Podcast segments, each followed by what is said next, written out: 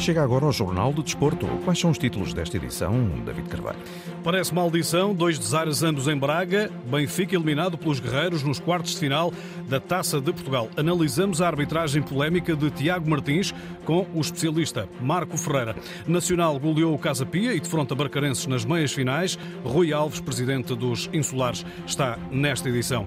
Ex-Leão Miguel Garcia lança o clássico de Alvalade, Porto com sete baixas antes de visitar o Sporting. A lenda continua. Três anos depois, Cristiano Ronaldo fez póquer. Ainda o basquetebol feminino, o ténis, o hockey patins e o voleibol. É o Jornal do Desporto. Edição David Carvalho. Continua a maldição para a equipa de Roger Schmidt. Novo desaire com os bracarenses. Agora na Taça de Portugal fez tombar as águias nos quartos de final da Prova Rainha com recurso aos penaltis após empate a uma bola no prolongamento.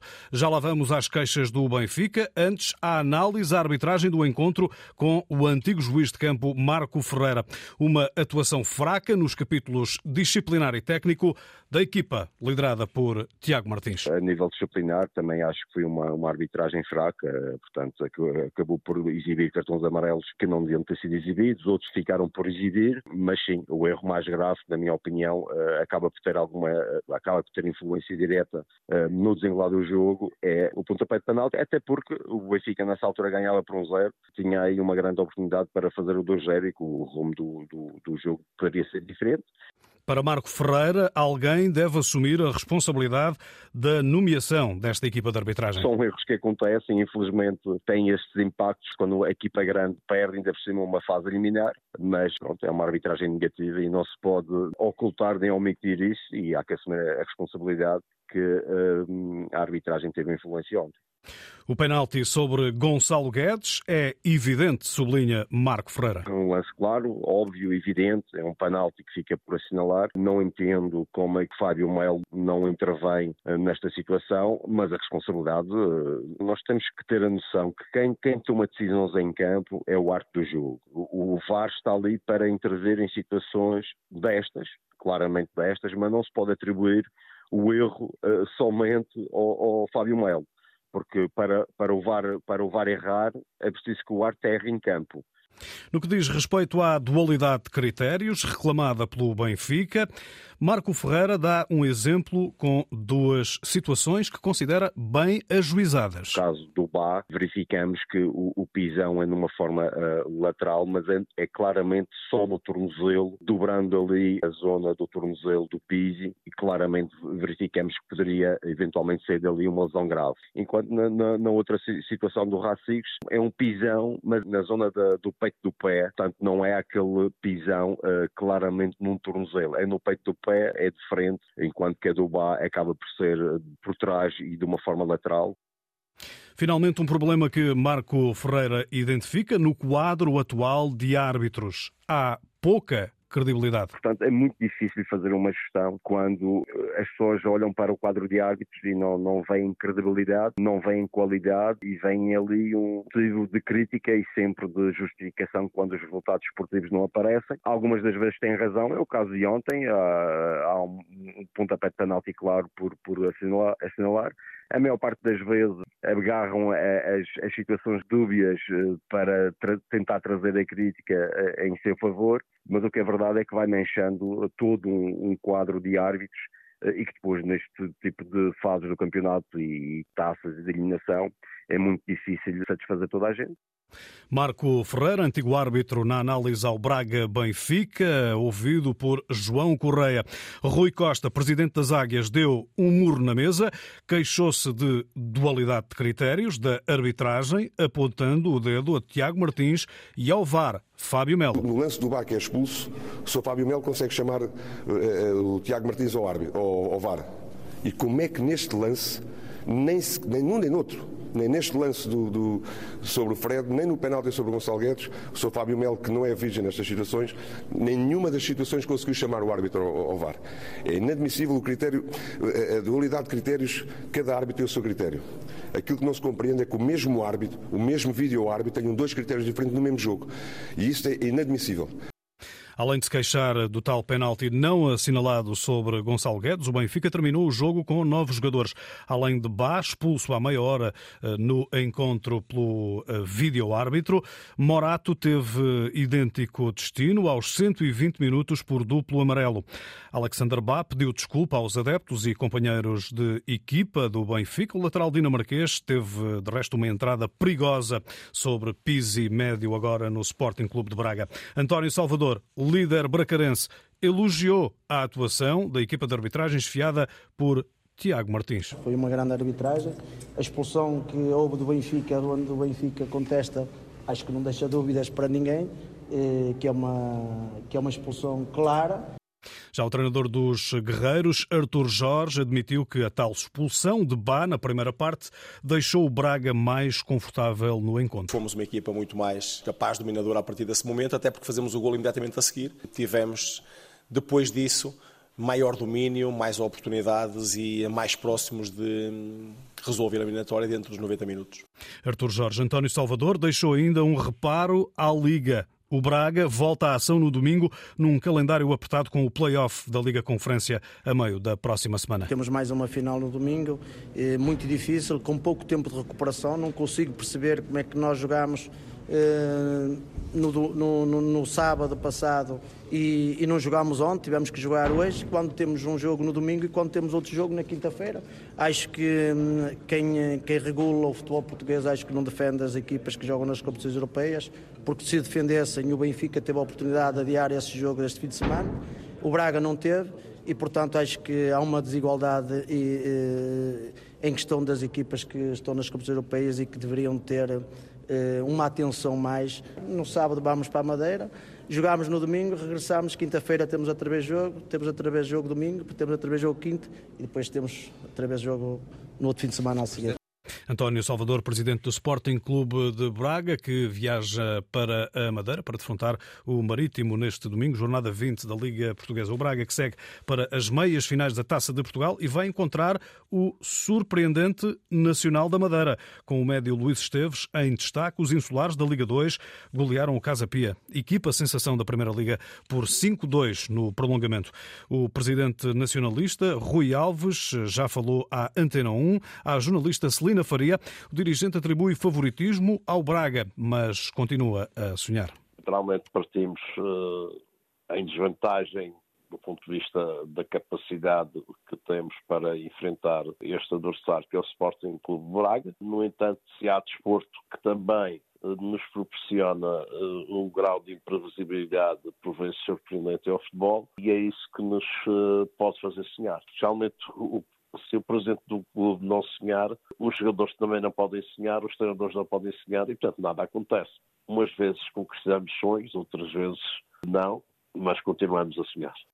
O Nacional, que tem outra luta para travar, mantém-se na Liga 2 eh, numa posição difícil, é 15 com 20 pontos a roçar o play-off. Se for bem gerido do ponto de vista psicoemocional, é positivo, porque fará elevar a autoestima e a confiança coletiva, e nesse sentido sim. Por outro lado, se for uma perda de, de humildade com eforismo a mais, eh, poderá até ser negativo, mas estou em crer com o grupo de, de trabalho que nós temos que será uma, uma motivação acrescida para o que falta do campeonato. Rui Alves, presidente do Nacional da Madeira, que recebe o Braga a 26 de abril na primeira mão das meias finais da Taça de Portugal. Este domingo todos os caminhos vão dar ao estádio de Alvalade. O Sporting Porto é clássico, que significa também discussão, pelo acesso à Liga dos Campeões, tal como sublinha Miguel Garcia. São mais três pontos, mas são três pontos importantes para, para qualquer das equipas, porque tanto o Porto como o Sporting querem, querem estar na, na fase de grupos da Liga dos Campeões, querem entrar diretos e temos que ver que também há um Braga uh, forte que está ali intrometido nessa luta. Eh, por isso é um jogo bastante importante para pontuar, mas não, não decisivo, porque ainda estamos no início da, da segunda volta. Miguel Garcia, antigo jogador leonino, o Sporting tenta ter Paulinho via recurso para o Tribunal Arbitral do Desporto. A solução atacante mais experiente em comparação com Chermiti, jovem emergente nos Leões. O Paulinho tem mais, tem mais experiência, tem mais maturidade do que o Chermiti, mas em termos de entrega, de disponibilidade, eh, penso que serão, serão muito, muito parecidos. É mais uma questão de, de, de experiência, de, de maturidade, porque o Chermiti é um jogador que, pronto, muito novo, que precisa também ainda, como é normal, de, de jogar mais jogos e, e, e, também de ganhar aqui um bocadinho mais de entrosamento com a equipa, como é normal, mas é de novo que se começa e que se, que se demonstra a sua, a sua qualidade, tem tido esta oportunidade e deve tentar contribuir o melhor para a equipa. Miguel Garcia e o clássico entre Sporting e Futebol Clube do Porto, Dragões que preparam esse uh, jogo em Alvalade com mais duas baixas, num total de sete. Evanilson e Fábio Cardoso apresentam lesões musculares, juntam-se aos indisponíveis mais cedo Verón, Otávio, Wendel e Eustáquio, que estão em uh, tratamento no boletim uh, clínico azul e branco. A arbitragem do clássico Sporting Porto estará a cargo de Artur Soares Dias.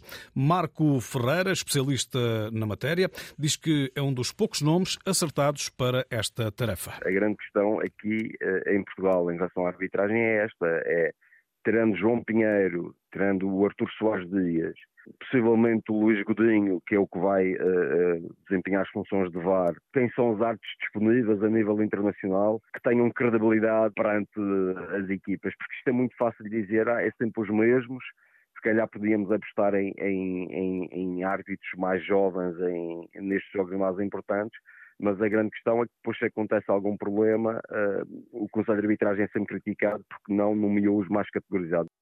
Marco Ferreira e a escolha do Conselho de Arbitragem para o clássico de domingo entre Sporting e Futebol Clube do Porto, Artur Soares Dias será o homem do apito. O Comando Metropolitano de Lisboa, da Polícia de Segurança Pública, já anunciou algumas medidas de segurança para este jogo, naturalmente de risco elevado, e o intendente Francisco Alves chamou a atenção para o uso de pirote... pirotecnia. A pirotecnia é nefasta para o próprio que a usa, porque pode, pode ficar ferido quando a usa, e para o que está, para o adepto que está ao lado. Portanto, ela é, para além de não ser legal, ela não tem qualquer benefício desta forma, descontrolada. Em breve será uh, apresentada nova legislação, aprovada nova legislação, no que diz uh, respeito à punição do uso de material pirotécnico em uh, manifestações desportivas. Hoje prossegue a jornada 20 com o Vizela Chaves. Tulipa quer manter série de vitórias em casa com a formação vizelense. Já vai em três consecutivas. Achamos que o adversário é um adversário competente, mas também gostamos daquilo que estamos a fazer os resultados aparecem sempre quando as equipas são consistentes e, portanto, acreditamos muito no, no nosso trabalho, na nossa equipa e esperamos também pelos nossos adeptos, né, que sejam claramente um plus para, para a equipa. E, e sim, temos a intenção de, de, fazer três pontos porque temos essa necessidade de, de salvaguardar uma posição que nos distancie das últimas posições e, portanto, queremos esse conforto. Tulipa, treinador do Vizela, o Chaves de Vítor Campelo está apenas a um ponto dos vizelenses. É curioso que desde que cá cheguei e faz, creio que sábado faz dois anos que cá cheguei e por isso uh, ganhar é sempre uma boa prenda, uh, até porque é engraçado quando nós falamos, quando alguém faz anos, nós costumamos dar um, um presente Uh, e por isso isso também demonstra que o presente é, é, o maior bem que nós temos, é o viver o dia a dia, é o nosso presente e por isso temos que nos agarrar a eles com todas as nossas forças. Por isso, ganhar qualquer altura é, é boa porque será sempre um presente e nós temos que viver o nosso presente. Vítor Campelos, treinador do Chaves, 25 pontos na tabela classificativa, mais um que o Vizela, clube que os transmontanos visitam eh, hoje a partir das 20h15. Tem informações de Paulo Vidal aqui na Antena 1. Recordo que já há um encontro disputado na ronda 20 do campeonato. O Passos Ferreira 0, Benfica 2. No jogo em atraso da ronda 14, o Estoril voltou aos triunfos. Canarinhos venceram o Boa Vista por 2-1 e passam a respirar um pouco melhor na tabela. 12 lugar, 22 pontos para a equipa de Nelson Veríssimo. Panteras ocupam o oitavo lugar com 25 pontos. A lenda continua aos 38 anos. Cristiano Ronaldo assinou um póquer. Quatro golos na vitória por 4-0 do Al Nassr frente ao Al Weda em Meca, na Liga Saudita. Muito feliz, muito feliz por ter marcado, muito feliz por ter ajudado a equipa a ganhar e quando é com golos, principalmente um póquer, é muito especial. Póquer. De CR7 não acontecia desde setembro de 2019. O capitão da seleção portuguesa ultrapassou os 500 golos em ligas nacionais. Tem agora 503. Amanhã, o Flamengo de Vítor Pereira defronta o Al-Ali do Egito no jogo de atribuição do terceiro e quarto lugares no Mundial de Clubes que decorre em Marrocos. O treinador português está, nesta altura, pressionado após perder um lugar na final com o Al-Hilal. Os resultados são importantes, não há dúvida nenhuma, são fundamentais, porque consolidar as coisas ganhando é mais fácil do que, do que perdendo. Quando se perde, coloca-se dúvidas, não é? Como é que coloca-se dúvidas? Mas o que eu sinto é um grupo junto, unido, eh, sabendo o caminho que é preciso trilhar. Vítor Pereira, treinador do Flamengo, defronta amanhã os egípcios do Al-Ali a partir das três e meia da tarde. Prémio Puscas, a FIFA deu a conhecer os finalistas candidatos ao melhor gol do ano nos prémios de Best, Richarlison pela seleção brasileira, Dimitri Payet ao serviço do Marselha. E ainda Marcin Oleski, eh, jogador com apenas uma perna e que representa a equipa de amputados do Varta Poznan. Em Odivelas, a seleção feminina de basquetebol venceu ontem a Grécia por 66-60 e permanece na luta pelo apuramento inédito para o Eurobasket 2023. No grupo G, na derradeira fase de qualificação, portuguesas ocupam o segundo lugar, à frente das helénicas, que têm mais um ponto. O Reino Unido é o próximo e último adversário de Portugal, está em terceiro lugar. Ricardo Vasconcelos é o técnico nacional. Estamos a uma vitória de conseguir o nosso objetivo mas era aqui que queríamos estar. Queríamos chegar ao último jogo com estas hipóteses, com estas possibilidades. Estamos onde queríamos estar. O desporto ensina-nos a desfrutar da pressão. Vai haver pressão, vamos desfrutar dela. Ricardo Vasconcelos, selecionador de basquetebol feminino, apuram-se para o Eurobasket os primeiros classificados de cada um dos 10 grupos de qualificação feminina, bem como os quatro melhores segundos classificados. No ténis, João Sousa está nos quartos de final do torneio argentino de Córdoba, ao vencer o chileno Cristiano Garina em dois sets por 7-5 e 7-6 com 8-6 no tie-break. Liga dos Campeões de Hockey em Patins, Grupo A, Liceu da Corunha 3, Benfica 3 e Calafel 1, Oliveirense 1. No grupo B, Noia 0, Futebol Clube do Porto 0. No grupo C, Valongo 3, Barcelona 5. E no grupo D, Saint-Omer de França 3, Sporting 7 e ainda Hockey de Barcelos 3, Reus de Espanha 1. A AJM Futebol Clube do Porto caiu nos quartos de final da Taça Challenge feminina de voleibol. As portuguesas venceram o Jedinstvo da Sérvia por 3-2 na segunda mão dos quartos de final, mas não foi suficiente face à derrota por 3-0 no primeiro jogo. Jornal de Desporto, edição David Carvalho. A informação desportiva está em notícias.rtp.pt.